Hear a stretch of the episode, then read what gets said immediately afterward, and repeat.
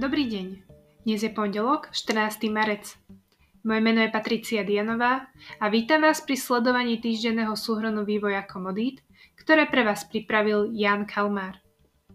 Minulý týždeň rokovala Európska komisia o možnostiach zníženia závislosti členských krajín na dovoze plynu z Ruska.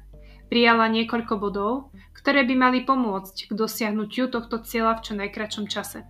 My si teraz spomenieme tie kľúčové – Plán hovorí o tom, že už v tomto roku by mali členské krajiny znížiť dovoz plynu z Ruska približne o dve tretiny a do konca roka 2030 by mali nákup plynu z Ruska ukončiť úplne. Viac ako jednu tretinu ruských dodávok plynu sa Európa pokúsi nahradiť vyšším dovozom plynu z ostatných krajín, vrátane vyšších dodávok LNG. Určitú flexibilitu v dodávkach už ponúklo Alžírsko, Norsko a Azerbajdžan. Okrem dodávok plynu z iných zdrojov sa Európa zamerala aj na spôsoby zníženia spotreby plynu. Rapidne chce zvýšiť aktivitu v oblasti využívania alternatívnych zdrojov energie. Rýchlejšia expanzia veternej a solárnej energie by mohla znížiť spotrebu plynu v tomto roku o 20 miliard kubíkov. To je približne polovica objemu, ktorý sa Gazprom zaviazal prepraviť cez územie Ukrajiny počas tohto roku. Výrazne chce tiež podporiť produkciu biometánu. Ďalších 10 miliard kubíkov ročne by sa dalo ušetriť úpravou teploty v termostatoch o 1 stupeň nadol. Ďalší návrh, ktorý by chcela Európska komisia schváliť už na začiatku apríla, hovorí o regulácii plnenia plynových zásobníkov.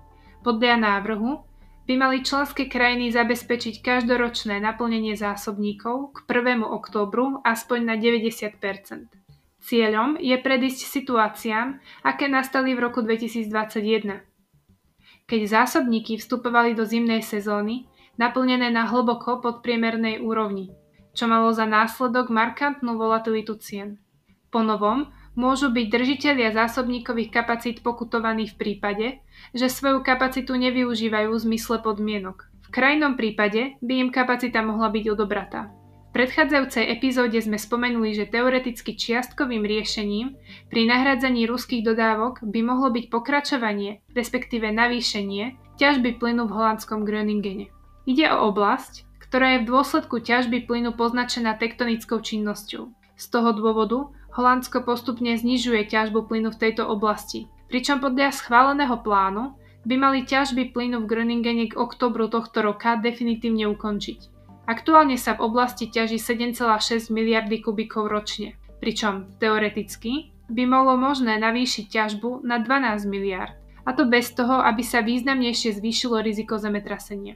Holandský premiér nevylúčil predlženie, respektíve navýšenie ťažby plynu v Groningene.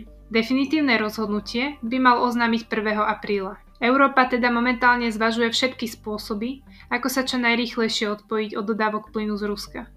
Dôvody ešte viac zosilnili potom, ako podpredseda ruskej vlády nedávno oznámil, že Rusko má v reakcii na útoky a sankcie zo strany Európy a zablokovanie plynovodu Nord Stream 2 plné právo zaviesť embargo na vývoz plynu cez existujúci plynovod Nord Stream. Hrozba do tohto momentu nebola naplnená a Gazprom posiela do Európy cez Nord Stream, Ukrajinu a Bielorusko denne približne 3 terawatt hodiny.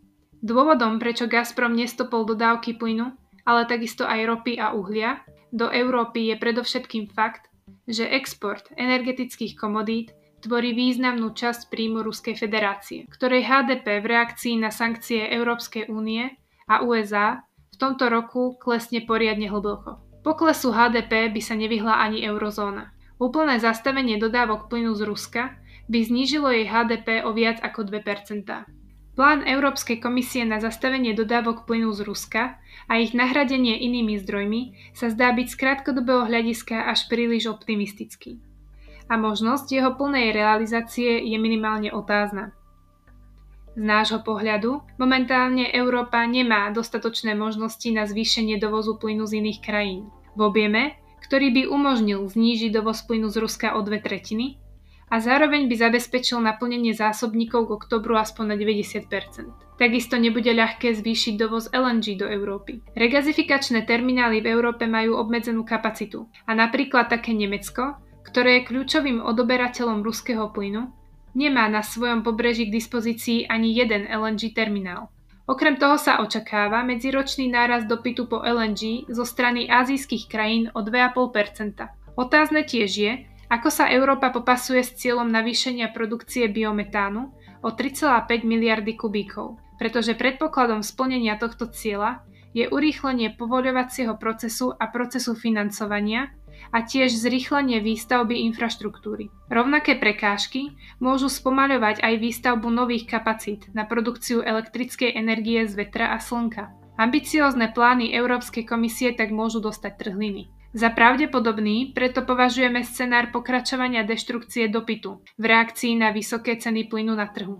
Deštrukcia môže byť ešte výraznejšia, ak by došlo k úplnému zastaveniu dodávok plynu z Ruska z dôvodu politického rozhodnutia jednej či druhej strany.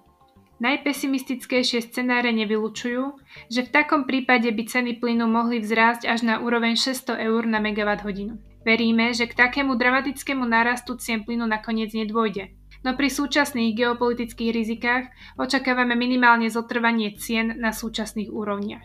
Odo mňa je to na dnes všetko. Prajem vám pekný deň a počuť sa budeme opäť o týždeň.